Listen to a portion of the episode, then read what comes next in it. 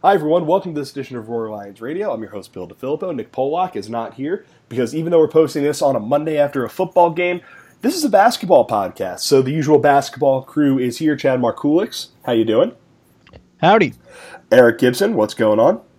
What's happening? And Dan Smith. Dan, how you doing? Hi, Bill. Your Dan is actually on an edition of the Hoops Pod after Good Things Happened, which I didn't know was possible. But Dan, Dan, I'm glad that you're here to talk about something like happy and positive and upbeat and optimistic regarding Penn State football. It's a very weird time in my life.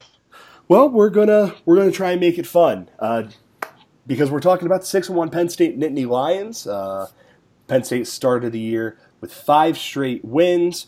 Uh, lost to a really good Texas A&M team. We're going to probably spend most of the podcast talking about that. I say probably because, listen, I have no idea. And then they beat Oral Roberts. Uh, again, six and one, going through the opening stretch of the schedule with the record, Eric, that I think. Uh, we all expected out of Penn State, but did we expect Penn State to, or did you expect Penn State to, you know, win a few of these games by 30 plus points and win every other game other than the A&M game by like double digits? Yeah, no, I mean that, that was you know with, with the way the schedule set up, you know they were supposed to definitely win these games, but um, especially in the last week or so, the last four or five games, they've really hit their stride. I mean, they were kind of shaking the opener. Um, that was a, the Tony Carr, you know, carrying the team to that opening win over uh, Chris Clemons. But uh, since that game, though, they've definitely kind of hit their stride offensively and defensively. Um, and yeah, beating Penn State beating anybody by 30 points um, is not something that we're accustomed to at all. So um, obviously that helps the statistics, that helps the efficiency ratings, and we're happy to announce here that Penn State has its highest ever rating in KenPom of all time, Woo! which I think currently is I don't know what we are today. I haven't checked it today. We were 36. we were 34. All right, so we're 36. Obviously that there's movement as games get played, but um, but yeah, so it's been legit. Like uh, these games that they've won. I mean, they they've had a couple injuries to start. Um, obviously, you know the Mike Watkins suspension. I, I feel like that was the last time we we did a pod was before the season. He was suspended. We didn't know how long, how long that was going to be. Turned out to be just one game. Um, so he's working his way back. Obviously, uh, his uh, presence is of vital importance to this team because we, we got to see some extended run of Julian Moore and Satchel Pierce with pretty uh, average at best returns. I mean, I'm trying to be charitable here. Um, and then, uh, you know, um, yeah, so things have been going. Oh yeah, and then Tony Carr uh, hurt himself in that Montana game. Um, that was kind of like a nail biter there. Uh, Montana was. Uh, they, they came with a good effort. They had just come off a win up, uh, against Pitt, so they, they were a confident team coming in. Didn't really know how that game was going to go. And then once Tony Carr went down in the middle of the, or at the beginning of the second half, we all kind of were holding our breaths there because it's like, oh, here we go again. Here's the, the excuse built in for them to lose like this um, early season game that they always lose, but they, they managed that. Um, won the next game without Tony Carr and Josh Reeves, which is pretty crazy. I mean, not that again, Columbia, not a great team, um, but for Penn State to to cover the spread and win by 14 points without two starters um, was definitely encouraging. And then they went to Brooklyn. Um, so I don't. I mean, I don't want to like like I said, I don't want to dominate the conversation like I t- have a tendency to do here. So you, if we want to talk about the Pitt shellacking, Yeah. Uh, yeah. I well, I'm happy to go into Pitt and Chad. Uh, let's uh, let's start with you when we're talking about Brooklyn. I mean, I, Eric was very confident that Penn State was going to beat Pitt. I think we all thought Penn State was going to beat Right. but it's the manner in which they did it where. Don't get me wrong, Pitt is not a good basketball team by any stretch of the imagination, but it still looked like Pitt didn't even deserve to be on the floor with Penn State, which is a thing that we're. I, I, can't remember a time when we have ever had said something like that about Penn State and a Power Five team that wasn't like Rutgers. Right. Yeah. Um, I rewatched the game a little bit today, uh, like the first half and most of the second half, um, just to kind of relive the euphoria of that game. But also, like, um, maybe I just got caught up in the moment, but I, I rewatched it today, and and I don't think Penn State played particularly well. Um, Pitt's just really bad. Um, but and still, you know, and, and Penn State maybe this this wouldn't have been the case in other years where they would have maybe played down their opponent. But I mean, they didn't play that well, but they certainly played well enough to to smash Pitt. Um, they they just um, came out hit a lot of open shots, um, and really, I mean, Tony Carr was four or four from three in the first half, and they were up I don't know like twenty eight at halftime. Um, and then they just it just blew it open. The defense has just been so good in that game, and really in every other game except for the A and M game uh, has been outstanding so far. Um, so I mean that kind of tells you like what like that's their crutch this year is they can they can rely on that defense to just to to play well night in night out and get them wins against teams that are not as athletic as them or or teams that are just you know I mean I mean Pitt really is um, just short of like a garbage fire We, team. we, Maybe we not. really cannot stress enough that Pitt is really bad. bad. They're like bad. incredibly They're- bad. I don't know if they're as bad as Rutgers was like the last in the last years of Eddie Jordan, but um, you know they they just they have the talent. They have a bit more talent, I think, than that Rutgers team. But um, like in the perimeter, because that that Rutgers team was just like diabolically bad uh, on the outside. But I, um, I mean, they're in the conversation. Pittsburgh is Yeah, worst Power Five sure. team. and they're, they they probably will end up having a worse record than that Rutgers team did because they play in the ACC, which is um, going to be like a, a pretty deep league, top to bottom, except for them this year. So. I mean, the last I looked at on KenPom, I think Pitt, Pitt was second worst Power Five team, with only Washington State being worse, and Washington State just beat St. Joe's. So Yeah. You Yeah, Washington it- State's like it's in undefeated. competition. yeah, Yeah, I, I I do give Pitt credit. They are good enough that they can keep a player of Monty Boykin's caliber off the floor. I was just going to say, Yeah. poor Monty. Uh, poor poor Monty. Uh, yeah. Uh, Dan, I yeah, I mean, let's stay on the Pitt game for a second. I really want to talk about because you know the second half, Penn State is emptying its bench. Uh, the big story in the game of the second half was that Steph Curry had the gall to attend the game and just dominated the conversation. So let's just talk about yeah. that. They they went to yeah. the double box where it was like just showing Steph Curry watching Penn State play Pitt, which seems unprecedented. Yeah, but I was I was uh, unable to watch most of uh, the second half because I was busy watching LaVar Ball on CNN, which is a very weird sentence to say. But I do want to talk about the first half. Uh, basically, you know, Penn State 47 points, Pitt scores 21. Chad posited that he didn't think Penn State played especially well, but in a 47 21 half against any team, you have to be doing something right. So, what was working for Penn State over the first uh, 20 minutes of the game against Pitt? And is that something that can be replicated going forward, or is it just something that, you know, uh, Pitt is a very extremely bad basketball team?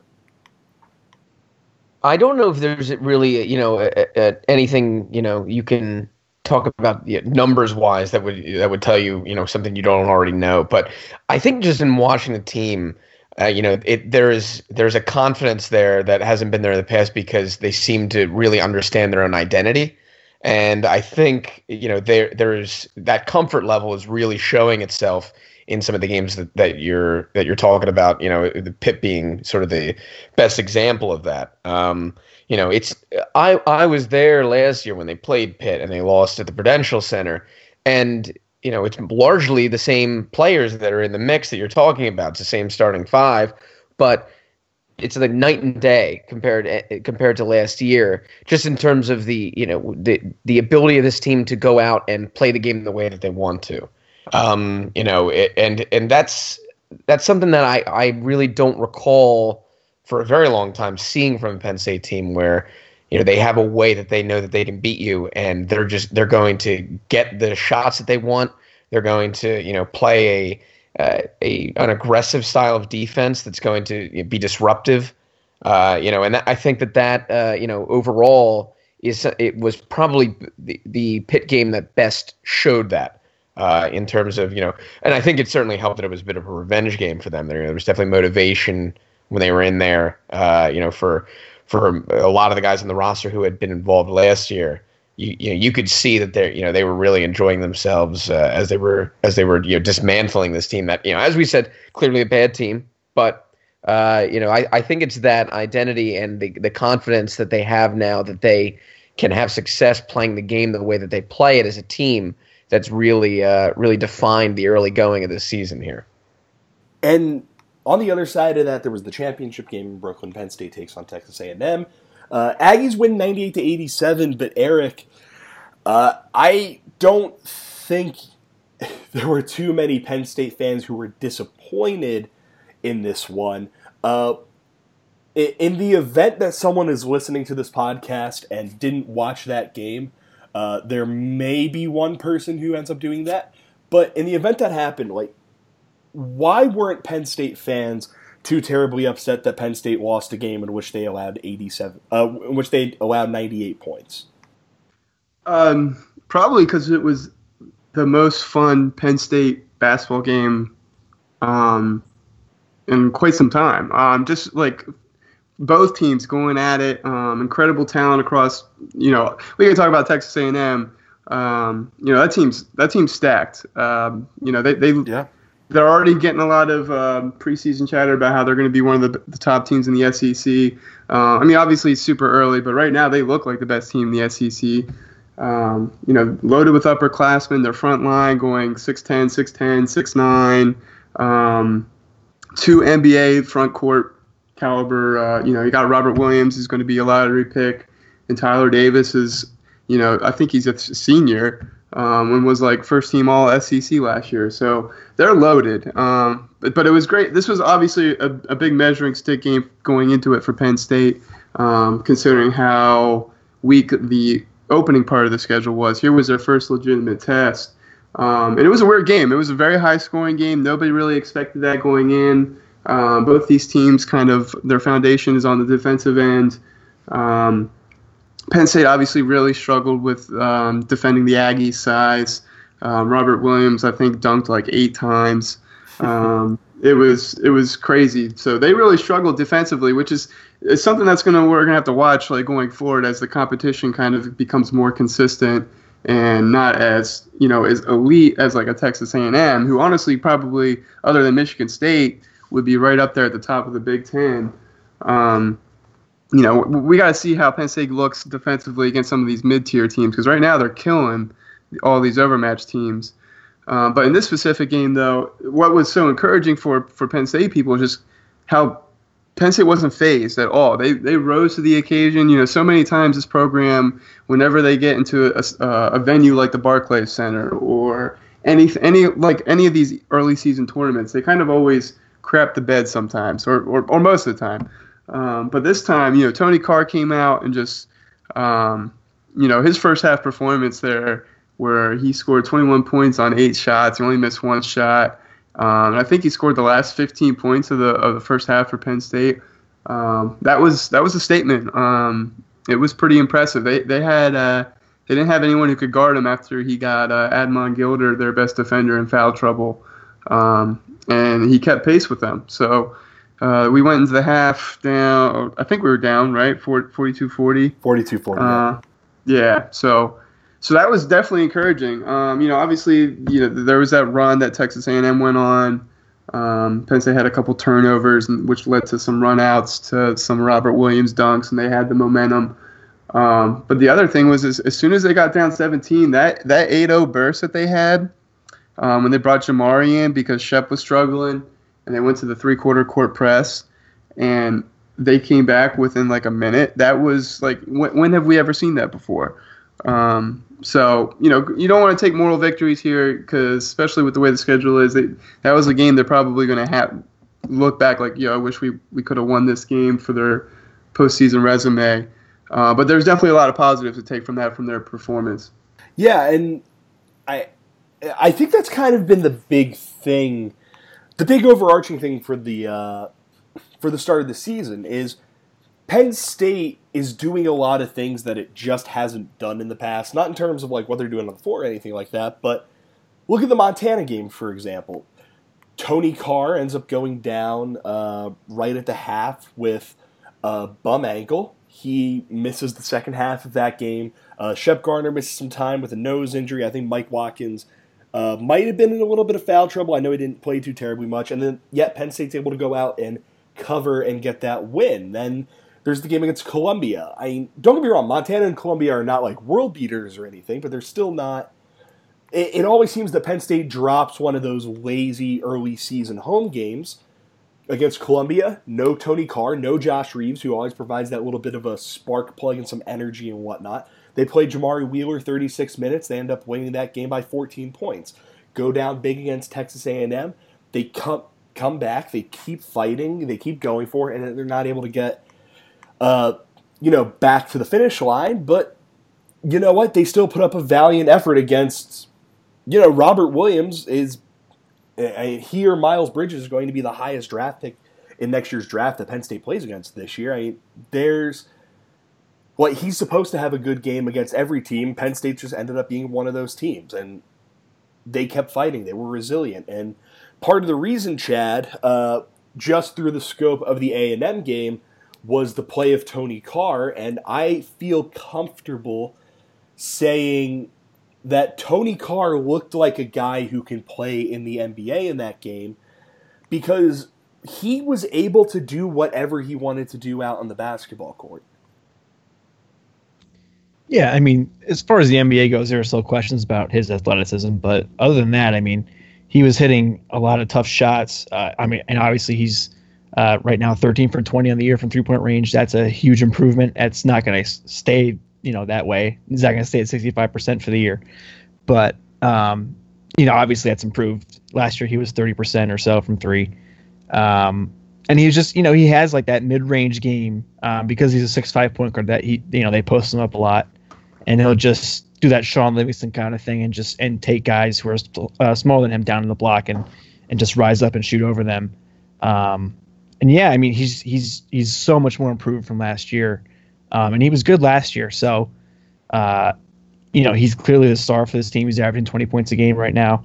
Um, he they'll go as far as he can take them for sure on offense uh, because he is like, you know, he, he's going to be the driving force in a lot of these in these these Big Ten games for sure. Uh, they're going to need him to they're going to need him to play well, um, and you know, I the turnovers are down too. The assists are up. Um, you really can't say enough about his start so far. Um, he's also and, and, correct me if I'm wrong, but he's also uh, among qualified players, the top player in the country in offensive rating. Correct? Yeah, he has among players with the 28% usage rate. Uh, he has the highest offensive rating in the in the nation among those players. Now there aren't there are not that many of those players because there are only so many players who have that uh, who, who dominate the ball like that, but um, still, you know, I mean, to have that kind of usage or to have that kind of offensive rating and and that those kind of efficiency numbers with that much usage and you know he's seeing that much of the ball is is highly impressive.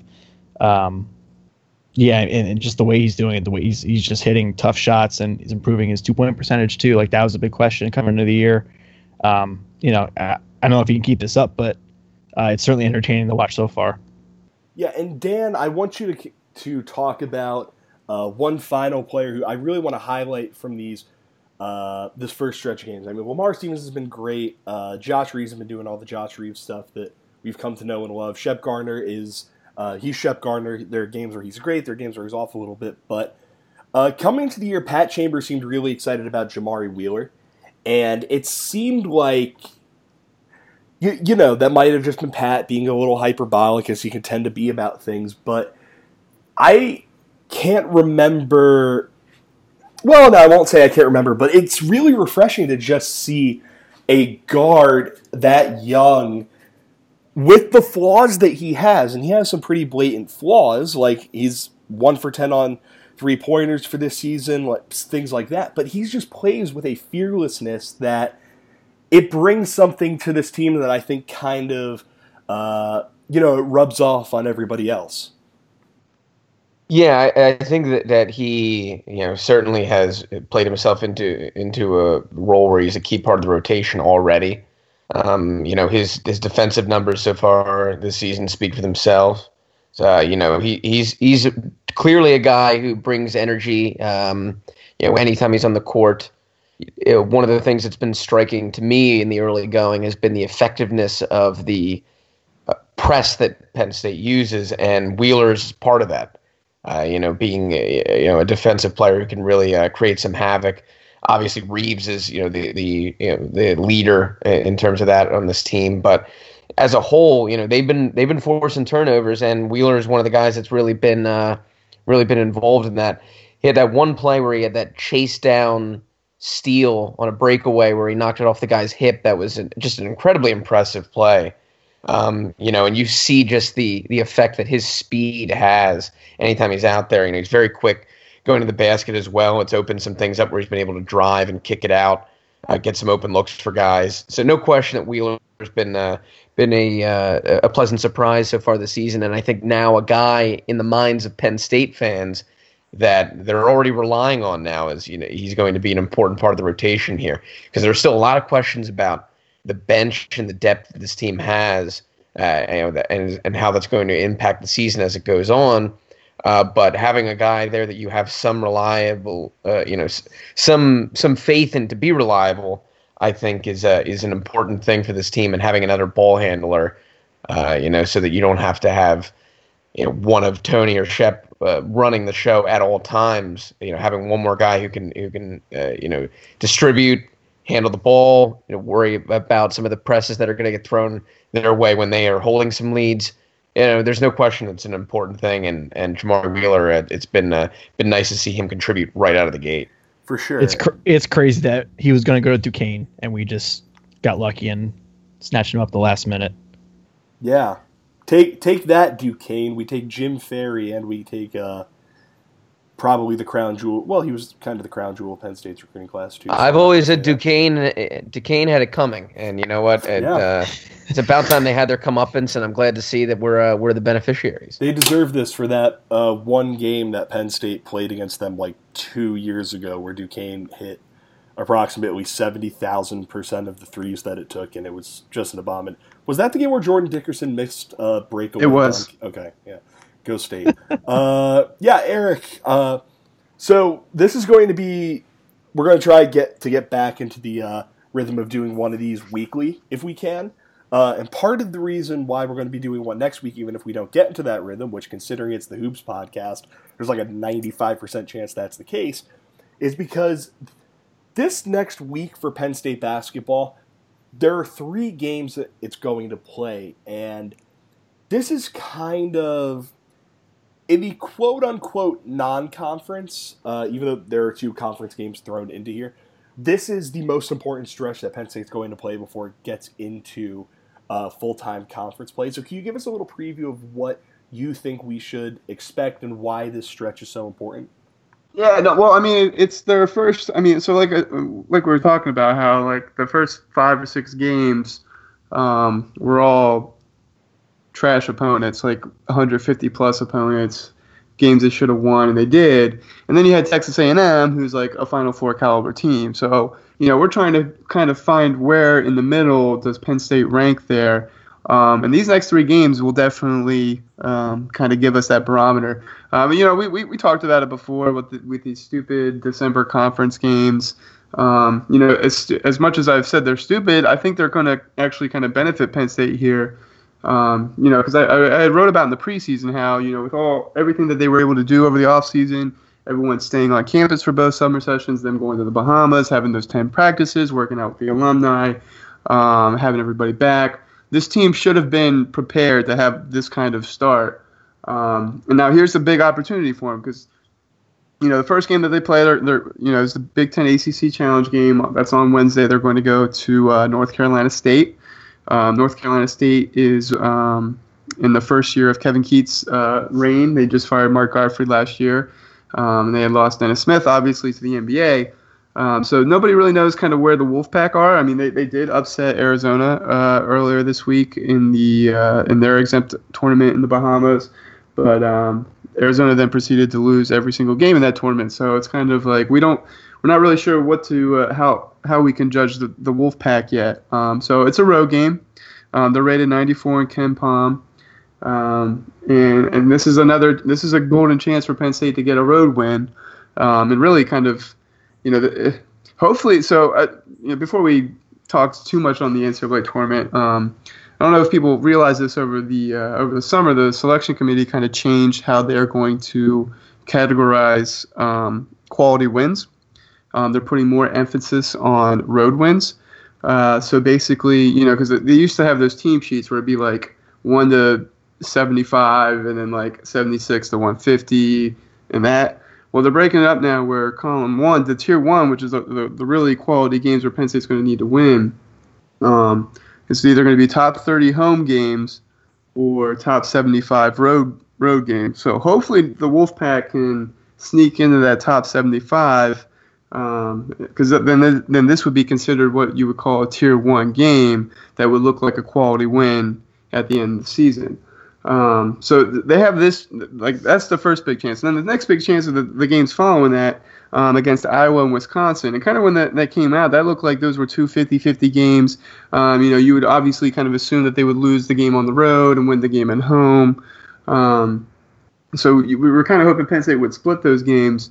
Um, but with how how shaky Iowa has looked in the early going, I mean that team's deep. Fran's got a you know he had a lot of sophomores back, and a lot of people were uh, chatting them up in the in the preseason. Um, they went to I forget where their tournament was, somewhere in the uh, Caribbean or wherever they were. I think it was um, the Cayman Islands. Cayman Islands, there we go. Um, and they dropped back-to-back games to Louisiana Lafayette and South Dakota State. So not shout terrible. out Mike Daum. Yeah, not terrible programs, but those are definitely games you would have expected Iowa to win. Um, so you know they have to bounce back. I'm looking at Iowa's schedule right now. They play at Virginia Tech in the um, in the challenge. You know if they lose that game, you know they're going to be coming home lose like losing three of four against a Penn State team that, like I said, we so far the Penn State has passed the eye test in the sense that they just they look so much more confident. They look so much more determined that I think this team's going to be able to win on the road. Um, so so those are the first two games. So like so basically, and then and then they got Wisconsin at home. Um, and Wisconsin's another team that's lost three games already. Now they've played a much harder schedule. Um, they lost to Xavier, Baylor, and UCLA, all close games. Um, you know, and they have Ethan Happ, so we can't judge too much of them either. But basically, right now, though, the, all these games are winnable, obviously. Um, and, if we're to try to put some expectations on it, I would I would say Penn State has to win at least two of them. Um, and and if they win three of them, that the momentum that that could generate, you know, going forward, having that two and zero oh conference start, um, going into December, that would be huge. Now, obviously, like I said, we don't want to, you know, one game at a time. Um, but that's that's kind of the opportunity that's it's in front of them right now um, with, with this week. Now, obviously, if things go the other way and they lose all three games, then we're going to be pretty miserable. But um, I don't think that's going to happen. Um, so, so we'll see. We'll see starting on Wednesday. Yeah, and Chad, Eric put the, uh, you know, put the hope at two wins through this stretch. What has to happen in each game for Penn State to go three? Just really quickly, don't go too terribly deep into this. Like, what has to happen in each game for Penn State to walk out of North Carolina State, Iowa, and Wisconsin with three wins?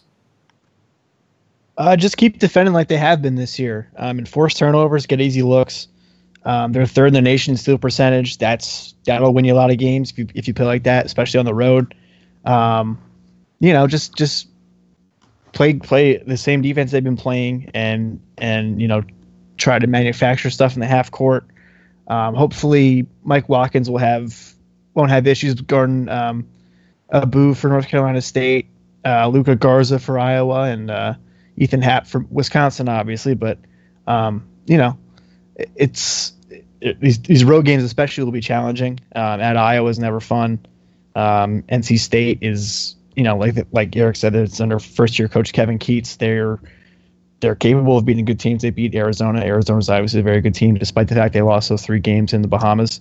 Um, but uh, yeah, it's it's just going to be a lot of defending, hopefully, and and manufacturing enough on offense to get by. All right, Dan, I'm going to have you come in and say what has to happen for Penn State to make the NCAA tournament because I'll be 100% honest. I'm like half asleep right now and I can't think of anything. Actually, Eric, is there anything you want to talk about? No, well, I mean, so like kind of what we were talking about. Um, Basketball you know, podcast. Like, no, like Chad was saying, like you know they have to defend the way they have been defending. Well, it's because they've been eating alive these overmatched teams. Like we got to see how much Penn State's athleticism is for real. I mean, because Texas A&M obviously had no issues um, scoring against them. And obviously, our, our press gave them some issues there in the second half that let Penn State get back in the game. But still, though, they scored 98 points against um, against Penn right. State. So I, I think that was more a function of just them having like um, like great inside players that would you know that Mhm. White- It was a, Watkins it was a can't particular matchup that does Yeah. not favor Penn State. right. No, I would agree. I would agree. Um, but also, Iowa's got a pretty big front line as well. Um, you know, Tyler Cook would be their four man, um, and if Watkins has to be preoccupied with um, Garza or whoever their five man is, you know, I could see Cook, Cook's a beast. Um, I could see him giving us some issues too. So, kind of, kind of in the same vein that Robert Williams did.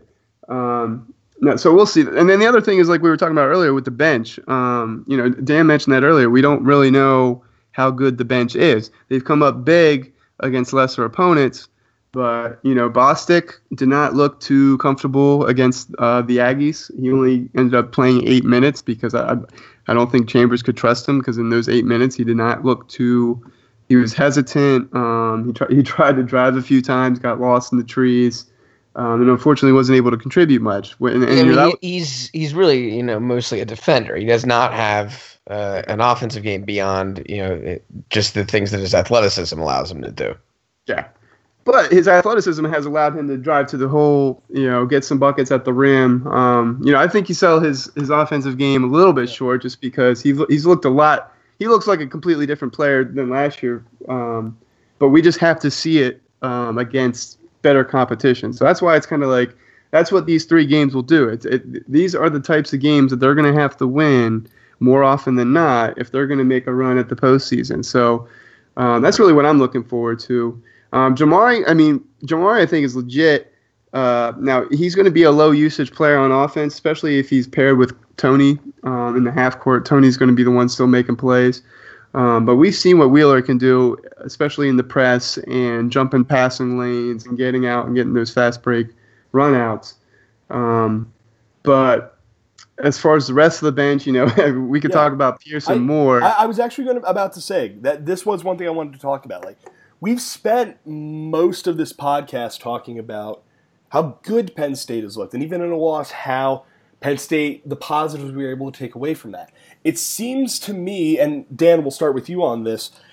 The big concern with this team, it's it's still its bench, namely the fact that when Mike Watkins picks up foul number two, if he gets auto benched in that situation, we're kind of biting at our fingernails at times while, uh, you, you know, Satchel Pierce is getting up to speed, unless this is what he is, at which case he's, you know, it's going to be a lot of picking spots with him. And Julian Moore, we know what he is at this point. So is that the big concern going forward, Penn State's bench, namely in the front court. I think it's the probably the biggest concern. It's not the only one. Um, you know, I, and and frankly, it was shocking to me in the game against A and M that things didn't fall apart when uh, Watkins picked up the second foul. You know, they hung in it, and that you know that's a testament to uh, Tony Carr and the the offensive performance that he put on in that first half, and was able to to you know hit some really impressive tough shots to to keep Penn State uh, you know at pace with A and M. Um, but you know th- that's definitely a concern, and it's not just you know the backups for Watkins. They don't really have a backup four for Lamar Stevens. You know, it's nominally Davis M. Goulas. Uh, you know, they, they essentially have Wheeler as the backup one and Bostick as the first wing off the bench, and then after that, not really anything. So, you know, it's it's a situation where you know anything in the front court, you know, uh, including the the four position, they really don't have anything on the bench that they can rely on. Uh, you know, so a- an injury would be devastating. Uh, you know, foul trouble was always a constant concern with this team, and there are going to be teams. You know, every team knows that that getting a guy like Watkins into foul trouble is a uh, you know a recipe for success here. Not every team can exploit that, but a team like A and M could. They're going to be facing, as as Eric said, some teams in this upcoming stretch that also have that ability uh, to to attack them in the front court and go after him.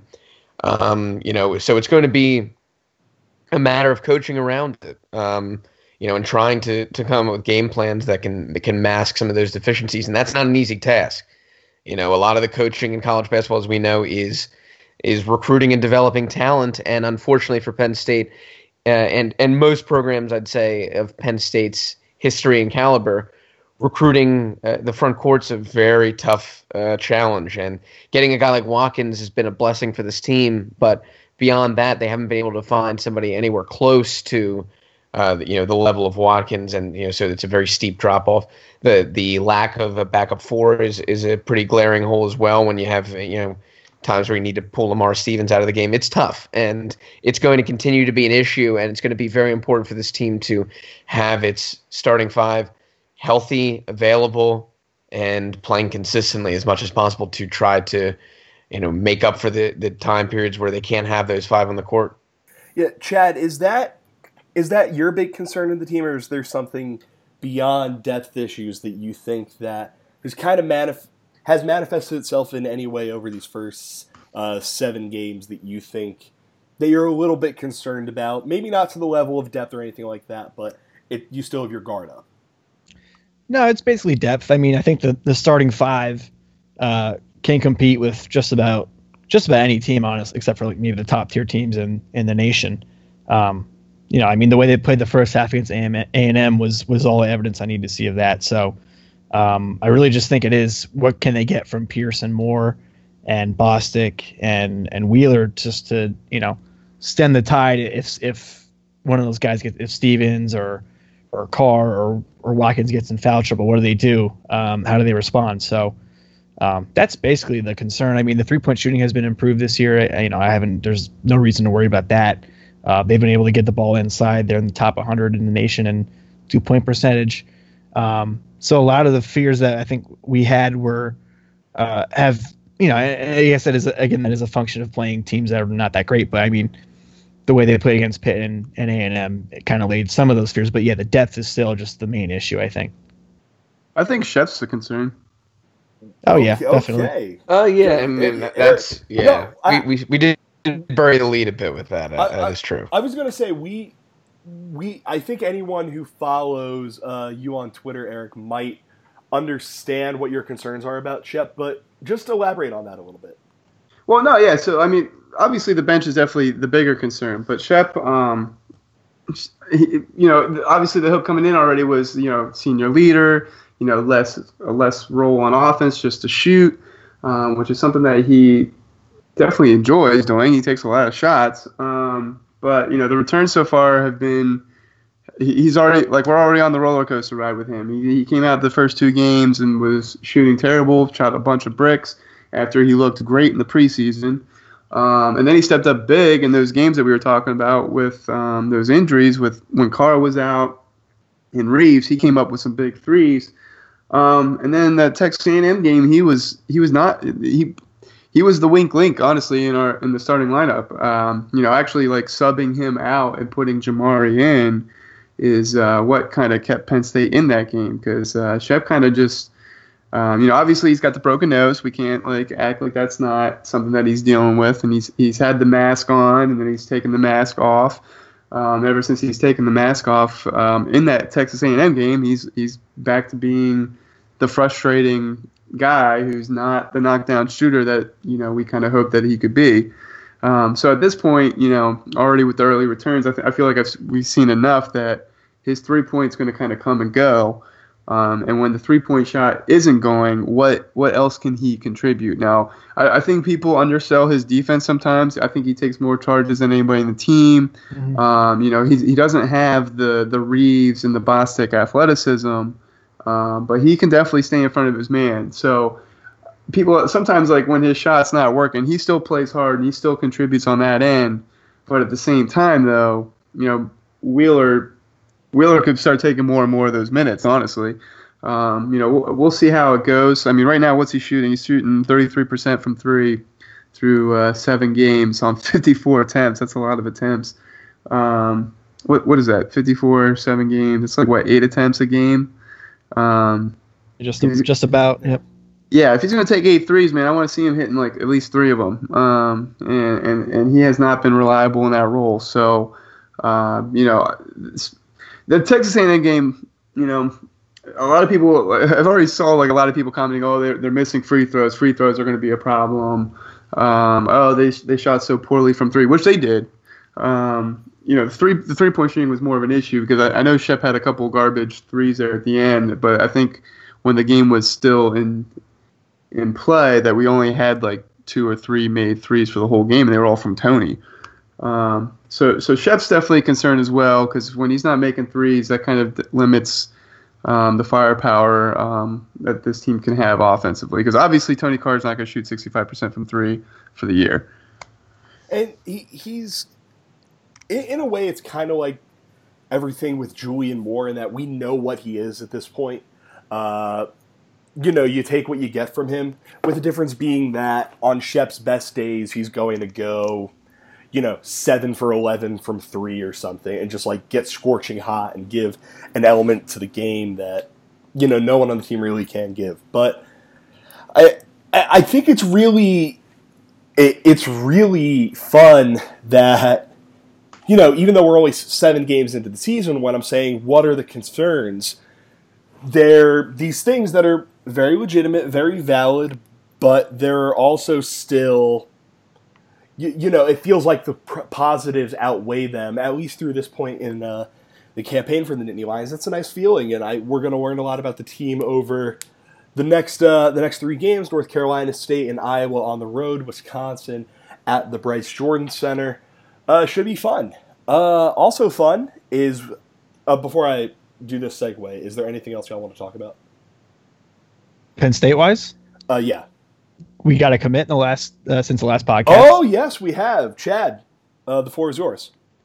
Uh, his name is, uh, pardon if I botch this, but it is uh, Daniel Kasatkin. Uh, that's my best effort at that. Uh, he is a Russian uh, playing in uh, Virginia at a prep school. Um, he's six seven apparently, and uh, has point guard skills. Probably going to play the wing for Penn State, uh, or maybe get some minutes at the one in a backup situation. Uh, no other offers, uh, so maybe a little concerning that uh, you know Pat doesn't have a great history of turning these zero star gems into into anything tangible. Uh, we can see with the Davis and uh, recruitment and his career so far, but um, I like what I saw on tape from him. He seems like he has a really good vision, good ball handling skills, uh, pretty good shooter. Um, but we'll see. You know, I- this is this is kind of a gamble by Pat to use uh, a scholarship that he doesn't technically have. Uh, I mean, there are rumors about uh, you know somebody could, could leave or graduate early, but um, yeah, it's it's definitely a gamble. But uh, we'll see what happens. Yeah. Uh, the what was he called? Excuse me, I'm dying. Uh, what was he called by one person who like knows By one Russian- person on Twitter, by that Yeah. one person on Twitter, like the best Russian point guard of his generation. it, it was like three years ago too but Yeah. um, you know obviously he hasn't uh, progressed at the rate at that kind of rate or maybe just maybe you know it could just be russia basketball isn't that good uh, which you know i don't really follow the international game that much but i'm sure that's the case so um, yeah but i mean he, he looks like he has some kind of game you know i don't think he's uh, just a nobody um, but definitely a gamble He's got some game. I've got some game theory on the Russian influence in America right now. Yeah, he. Uh, I I was very upset that uh, our pal Eric uh, Eric. Give me a second. I don't want to mess this up. Eric Garland didn't. Uh, Not Eric Gibson. Eric Garland. yes, correct. Yeah. Let's be clear about that. Yes, I had- Eric I had to Gibson take a has bet- No Twitter. Eric Gibson does not participate in lengthy Twitter threads. Our, our, Doesn't- wait, what are you talking about our, our Eric About, uh, uh, has has not renamed uh, Moscow Mules Democracy Donkeys or uh, whatever. Eric Garland. These are all Because, very. Bill, because Bill, Freedom we don't wanna- really took hold in 2003. these are all very niche jokes. So Bill, we don't want we don't want to dox Eric Garland's uh, secret Penn State basketball account. I, Okay. yeah, yeah, that'd be uh, that'd be something. Yeah. Uh, so let's talk about the Big Ten, just because I know Dan wants to. Uh, I want to join Dan in calling for Richard Pitino to be out of a job. that was the well i mean look it, it's it was a very unique situation i'll give that you know you don't really i think as james franklin would say about the uh about the weather delay you know you don't really have something in the uh, in the manual for a situation like that that said what was he doing I mean, the he stopped. Co- You have- He stopped coaching, and his players stopped playing. They were just like, "What if we just passed the ball around and then took a 14 foot jump shot, and maybe that'll get the job done." I really. well, I mean, the, the way to to be, I mean, it was clear to everyone there that they, you know, and, and it, it it makes a lot of sense. The three guys that were left for Alabama were exhausted. So why would you not just want to run them out of the gym and, and just attack and, and create more and more possessions? I think they felt bad. out? I think it was Yeah, a I think thing they're- when Petty went down. Yeah. Yeah, there was definitely I felt Which- like some when human it was- nature there. when it was a double digit lead, fine. But how do you not make the adjustment when they start chipping away? That's the thing that boggled my mind there was that they couldn't, you know, uh, they couldn't get it to the point there where it actually, you know, when it when it started getting a little dicey, they couldn't just, you know, you know, t- change the game plan. You know, they, there was no. It didn't. It, I, you know, I get that. That's the original instinct. You're just saying, okay, let's, you know, let's hit some threes. You know, we'll we'll you know make it tough for them on offense, but we won't try to embarrass them. Whatever.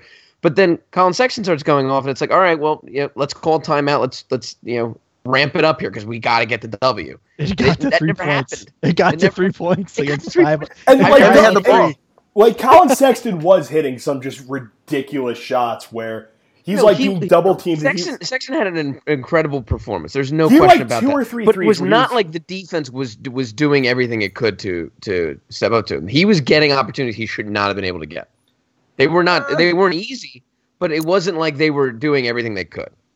I mean, yeah, but again, that goes back to like the human nature of it because it was just like the fact that they were like, I mean, as soon as, as soon as those guys all got ejected from the bench, like I don't know if you guys saw, like Minnesota was like so supremely confident, like oh this we don't even have anything to worry about anymore. Um, and then those two guys pretty much went, you know, the one foul out and then the one injury kind of happened almost like two minutes right after that. Um, and, and when they're when they had the ball in the half court, you're right, like they did stop playing because Alabama wasn't playing any defense because those three guys were completely exhausted and they were just in this like packed in triangle that I just felt like Minnesota just kind of fell asleep because they, they were just kind of like, are you serious? Like you're just gonna like no one's gonna guard me and I can just like step into a shot like this and okay, they got we'll bored. pass it. Fine. But what was funny is And, that and, yeah, and strategically on defense, they're they were they were doubling Sexton, but they weren't doubling the ball sometimes, and they were going like they were going with a triangle against the other two. So and that allowed a couple of the other guys a couple times to get you know relatively decent looks going to the basket because they it was it was back to like a one on one situation. They they weren't doubling the ball every time, which was a very odd decision as well. Yeah, I don't know. I, I didn't think it was like because I didn't see the game live. I saw I saw all the Twitter reaction. Everyone was rightfully like, "Yeah, what is Pitino doing?" But once I watched the tape, I mean, I don't. I mean, it was bad because you're right. Like Alabama actually had the ball with a chance to tie the game, um, and, and that would have been that would have been nuts. I would hope that if that Yeah. happened, the switch finally would have went off for Minnesota, and when they had the ball, that they would actually like attack the rim relentlessly and really would have started playing with some urgency. But they were just bleeding the clock, and um, I don't know. I just never really felt like the game was in doubt until, like, I, I don't even think I would have felt the game was in doubt until they actually had tied the game. I think know I think it's no. I mean, when I was watching, when they had that possession where they they uh, lost the offensive rebound and gave the ball back to Minnesota, I think it was like a five point game at that point. Then it was like, you know, just a couple more mistakes, you know, a couple shots by Sexton, and suddenly this could, you know, it could flukily, you know, and Yeah. it, this it could happen. You know, it And- and got the to that point. is- and I don't know how it ever gets to that point. That was the thing. I get at the beginning, it's tough to do a little motivation, but when Sexton starts going, you, you know, you get the guys over there, and you just say, look. This is a legitimate player here. You know, you need to take this seriously. You need to do, it. and it never seemed like any, you know, it ever clicked with Minnesota that they needed to do that at any point. They kind of got away with it, which Mhm. is uh, mind-boggling to say. They kind of got away with a just a very poor performance in the second half against, you know, uh, uh, you know, uh, an, an unprecedented situation. Yeah. Well, You're- that's never.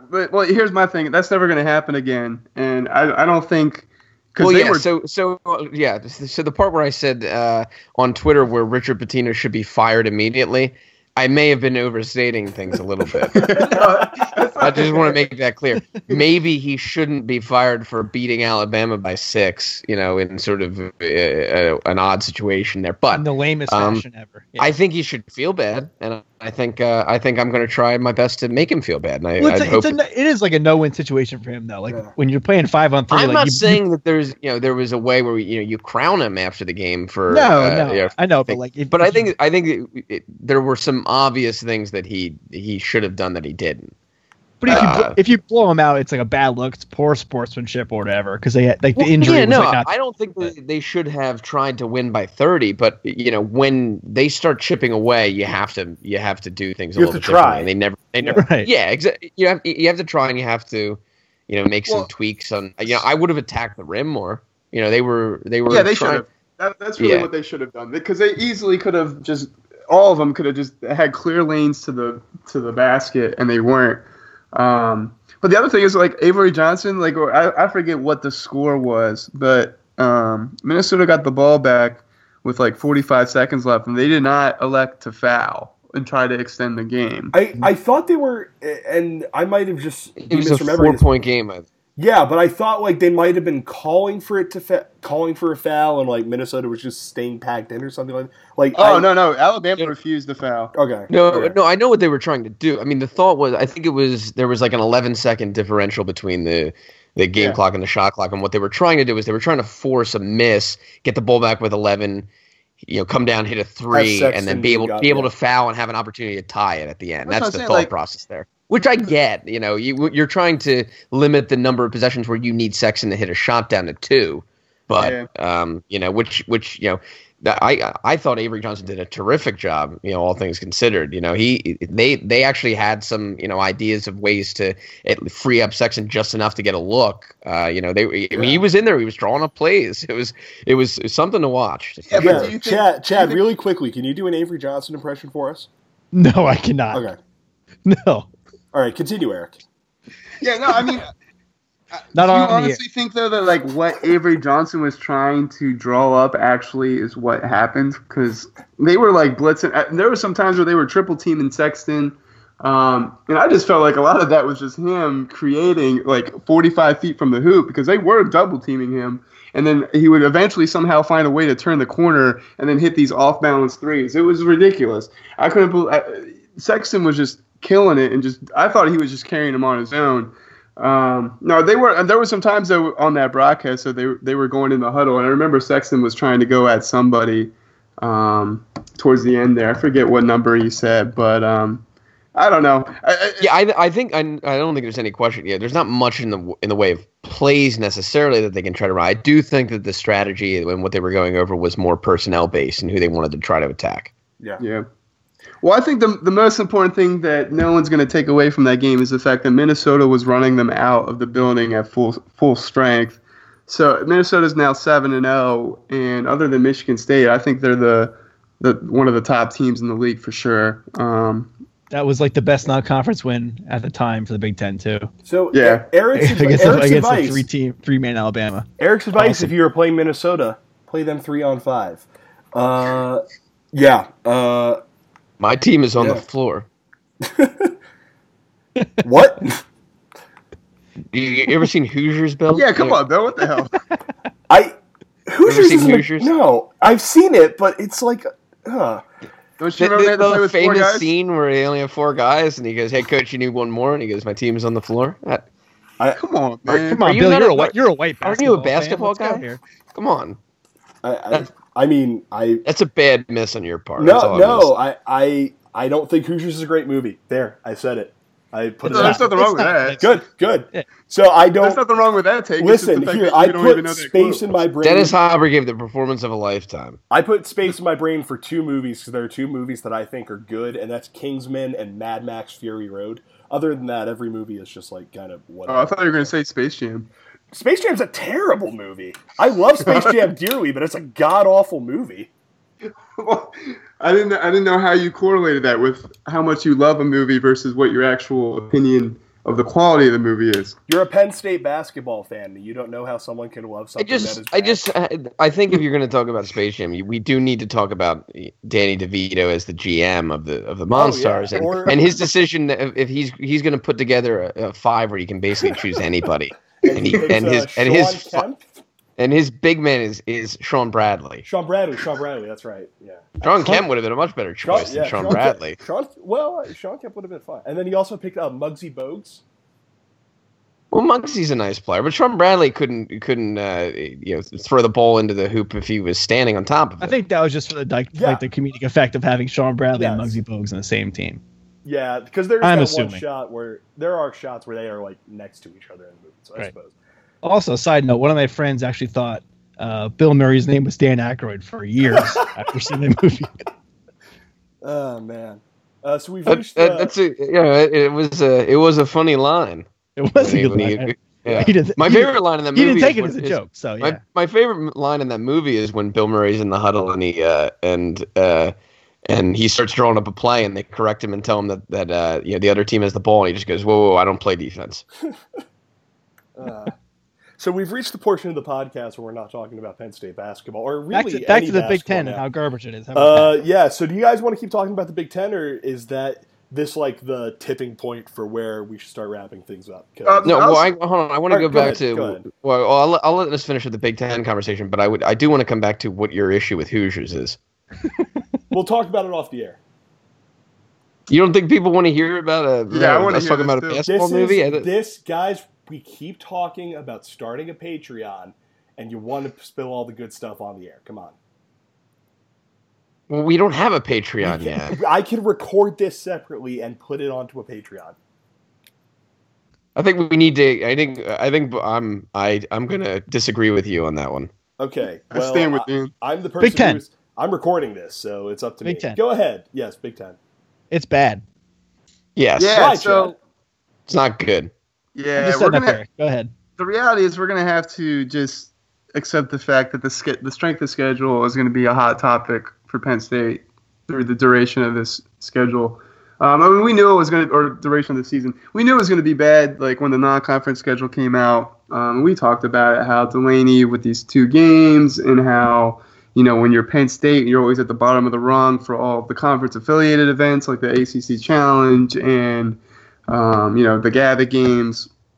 You know, so It's really made this NC State game a massive game for them. Yeah, it, yeah, it, it is because they, they have nothing else on their resume, and then you know usually most years you can at least make up for that in the league. Um, but the way the league has looked last week, you know, all these exempted tournaments have been going on all across the country. You already touched on Iowa losing a couple. Purdue lost to Western Kentucky. Um, you know, the, the league as a whole has just looked thoroughly average at best. Northwestern lost by 36 points to Texas Tech. Um, Ohio State blew a 15 point lead today to Butler with three minutes to go. Um, it's it's bad, um, and it, it's it's concerning to the point where right now, if you go on KenPom, Penn State is the fifth rated Big Ten team with an 11 and seven projected conference record. And the reality is that might not be enough. Um, because uh, I mean, I was trying to talk about that earlier this on this pod about how you know those quality wins and how they're broken up in these tiers now this year and how it's different. Um, you know, they only get Minnesota, Michigan State, and Purdue once. Um, you know, usually most years you want Penn State to have the easiest Big Ten schedule because you're like, hey, this will be this will be fine. This year we're gonna we're gonna hope we're gonna wish that we had those teams twice or at least one of those teams. I mean, I think we get Maryland twice. Uh, Maryland should should still be a pretty good team on paper.